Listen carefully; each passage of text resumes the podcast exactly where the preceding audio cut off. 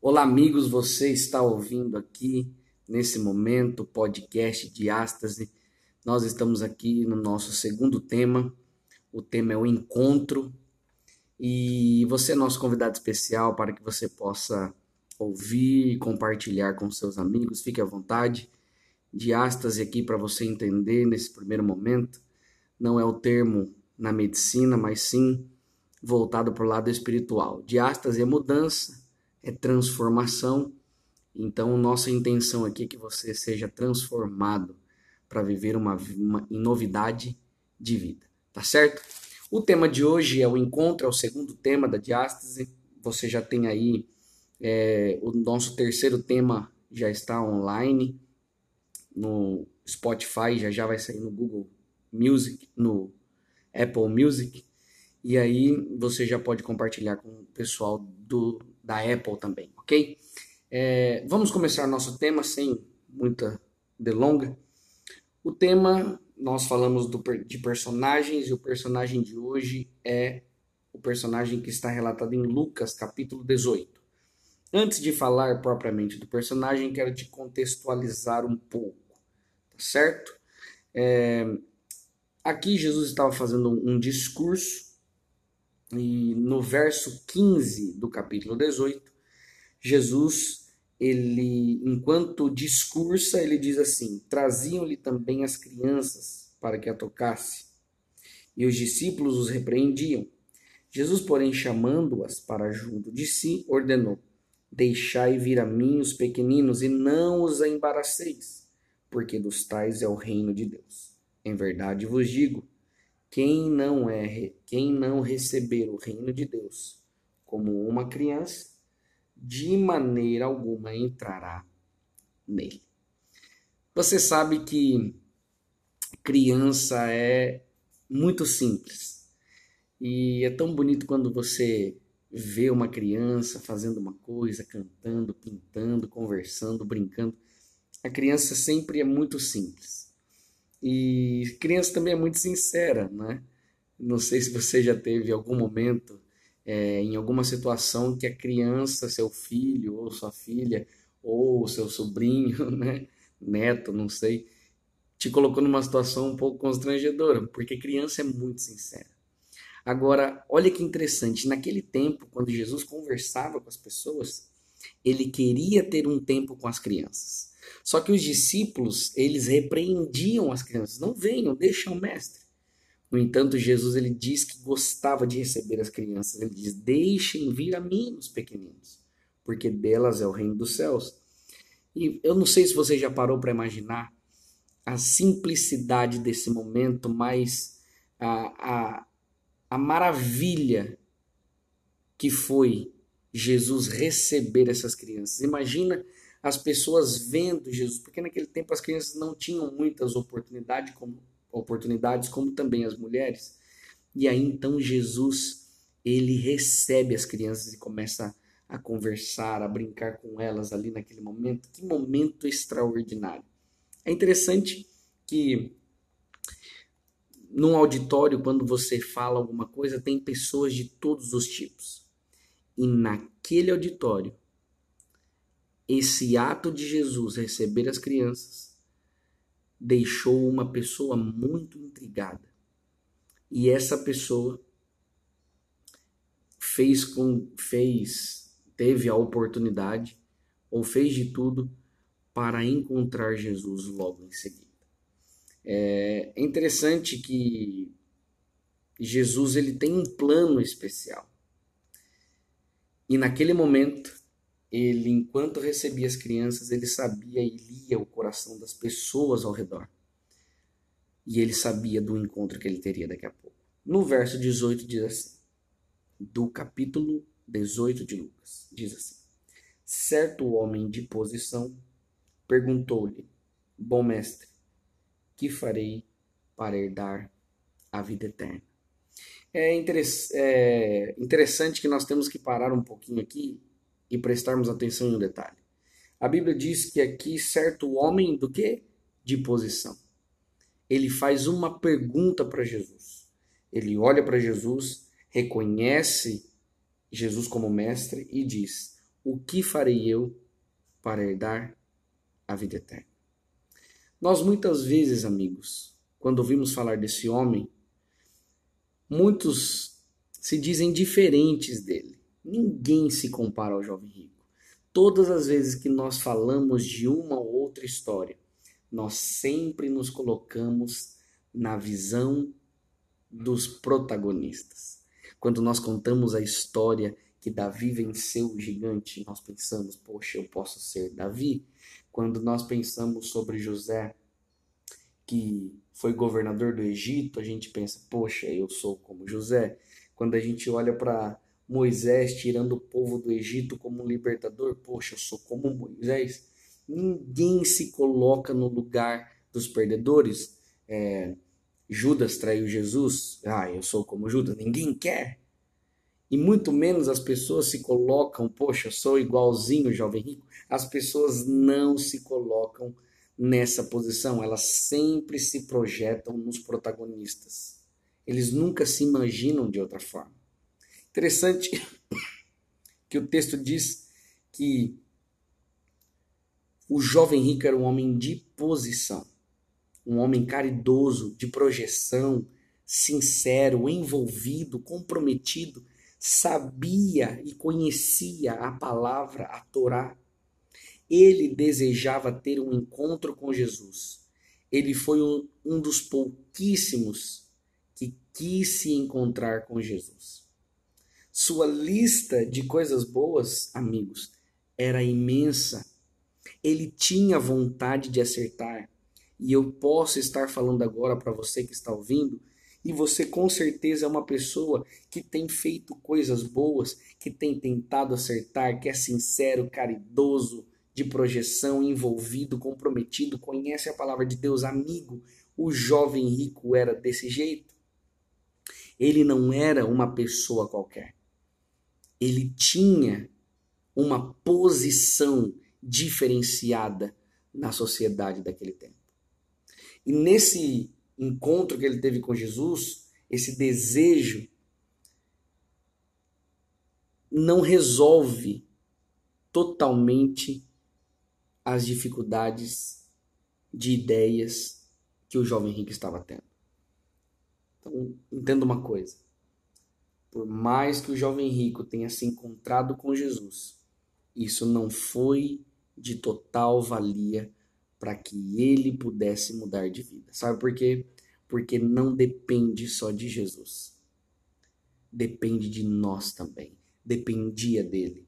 Ele se encontra com Cristo Cristo se preparou para esse encontro, mas ele foi para esse encontro despreparado. Cristo sabe de tudo. Ele sabe se eu estou salvo ou se eu estou perdido.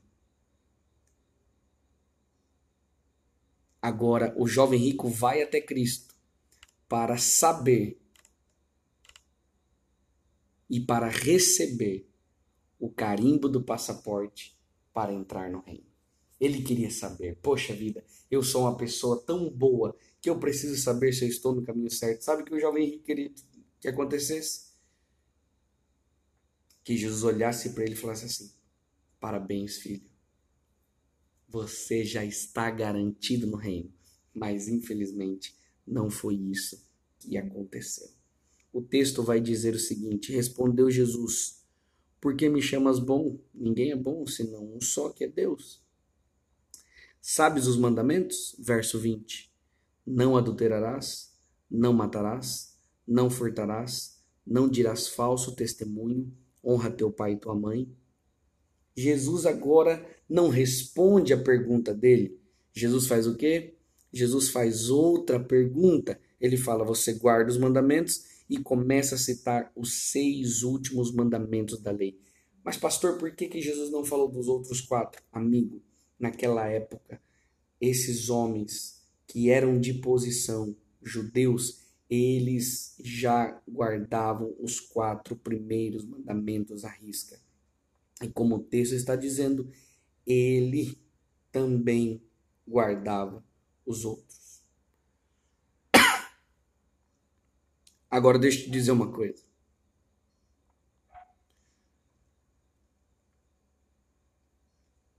Nesse momento, quando o jovem rico se encontra com Jesus, Jesus sabia que ele guardava todos os mandamentos. Jesus sabia. Porque você vai ver, se você olhar o verso 21, ele vai dizer o quê? Tudo isso tenho observado desde o quê? Desde a minha juventude. É interessante, amigo, que Jesus foi dando corda. Jesus fala aquilo que o jovem rico sabia. Mas aí então, Jesus diz uma coisa que vai bater de encontro com suas crenças mais profundas que aquelas que ele não percebia. Ele vira e diz assim: falta algo. Ouvindo Jesus disse: ainda te falta.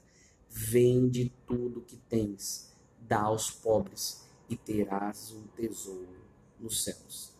Depois vem e segue.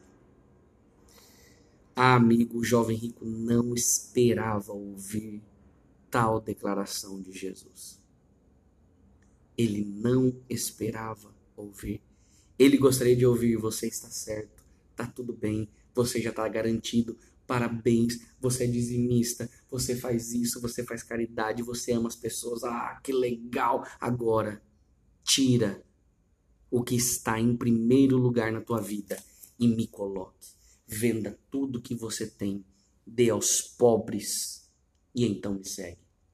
Meu amigo, vou te dizer uma coisa o jovem rico recebeu um convite que apenas 11 homens receberam. Judas Iscariotes não recebeu, ele se oferece para ser um discípulo. Todos os outros Jesus convidou para ser um discípulo. E essa expressão usada aqui, vem e segue-me, só foi usada com os discípulos. E você percebe que então o jovem rico foi chamado para ser mais um discípulo. No entanto, a Bíblia mostra que ele ouviu essas palavras, ficou triste, foi embora, porque era riquíssimo. Sabe, amigo, quem ama, educa. Agora você pode estar se perguntando, mas como quem ama pode pedir tudo? Porque Jesus amava o jovem rico. Por que, que Jesus pede tudo para ele? Meu amigo, te aceita do jeito que você é, mas vai dizer aonde você precisa mudar. Ele espera que você mude por amor a Ele, conhecendo, convivendo com Ele. É isso que ele pede. Essa era a última coisa que o jovem rico gostaria de ouvir. Vende tudo que você tem e dê aos pobres. Amigo, existem pessoas que Cristo vai pedir tudo e tudo não sobra nada. Talvez você precise, querido amigo, deixar aquilo que está te atrapalhando, aquilo que está tomando o lugar de Deus. Talvez você pare e pense agora: poxa vida, nada está dando certo na minha vida. Sabe por quê? Não faça barganha com Deus, não estou dizendo para você fazer isso. Mas existem coisas, meu querido, que está tomando o lugar de Deus na tua vida. Se existe, deixe tudo e coloque Cristo em primeiro lugar. Se você olhar para a pesca maravilhosa, pensa nessa situação comigo. Cristo ensinava a multidão, e aí, nessa multidão, Cristo ele dizia que era necessário a obediência, a obediência às ordens de Deus. E aí então, aqueles pescadores não pegaram nada. Eles já tinham feito tudo com todas as técnicas, mas Jesus pede para que eles lancem a rede novamente. Eles poderiam olhar para Jesus e dizer assim: Senhor, nós passamos a noite inteira pescando, fizemos de tudo, não pegamos nada, e o Senhor quer que joguemos a rede novamente. Mas não, eles acreditaram, jogaram e pegaram peixes que quase o barco afundou. Agora, interessante que naquele tempo, pescador era uma profissão muito privilegiada. Eles tinham barcos eles não tinham poucas coisas. E Jesus, naquele momento, olha para eles e diz assim: Agora deixa tudo, segue-me, porque vocês vão ser pescadores de homens. Cristo, naquele dia, pediu tudo. Na verdade, ele quer ocupar o primeiro lugar do coração. Ele quer uma posição de destaque. Mas, infelizmente, nós colocamos coisas e amamos outras outras coisas. Amigo, por isso que Cristo vai dizer depois: é muito mais fácil um camelo passar pelo vão de uma agulha do que um rico entrar no reino do céu. Então, pastor, eu não posso ter riquezas. Não é isso que eu estou dizendo. Mas você pode estar perdendo a oportunidade de conhecer melhor Jesus, porque você tem colocado outras coisas em primeiro lugar. Querido amigo, essa história, esse encontro, essa mudança que Cristo ofereceu ao jovem rico, essa diástase não aconteceu. Agora nós podemos ser jovens diferentes nos dias de hoje. Nós temos essa oportunidade. Você talvez clicou aqui por acaso, porque um amigo compartilhou, mas meu querido, você que está ouvindo, Deus tem um plano para você e para que você possa entender, talvez você precise deixar o que está ocupando o primeiro lugar de Deus. Se você olhar para a história de Zaqueu, para Zaqueu, Jesus não pediu tudo. Zaqueu entendeu o contexto em que estava vivendo. Entendeu completamente, compreendeu e disse: Se eu roubei, eu vou dar quatro vezes mais. Jesus percebeu que tinha entrado no coração de Zaqueu e estava agora ocupando o primeiro lugar. E ele faz o que então? Ele diz: Hoje houve salvação nesta casa. Amigo, talvez você esteja se perguntando: ainda bem que eu não sou rico nem religioso, Cristo não está falando para mim. Ele está falando com todos nós. Ele se preocupa. Ele quer ocupar o primeiro lugar do teu coração. Ele tem bênçãos extraordinárias. Talvez você tenha sofrido, querido. Ele quer operar uma diástase verdadeira no teu coração, no meu coração, no coração de quantas pessoas derem oportunidade. Ele só espera um espaço. Como eu disse para você, a história de Zaqueu, ela, Zaqueu era digno da Lava Jato.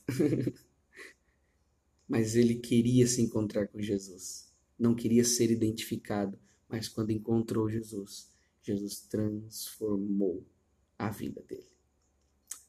Talvez você esteja fugindo de Jesus até hoje, mas Ele quer operar a diástase verdadeira no teu coração, uma mudança completamente. Mas você precisa deixar. Não fuja mais. Aproveite esta oportunidade. Arranque tudo aquilo que tem atrapalhado você de encontrar o Mestre. Não seja como o jovem rico seja diferente. Jesus te chama hoje para ser mais um discípulo dele. As fileiras do exército do Mestre estão crescendo. Pessoas e mais pessoas têm se encontrado com o poder transformador de Jesus.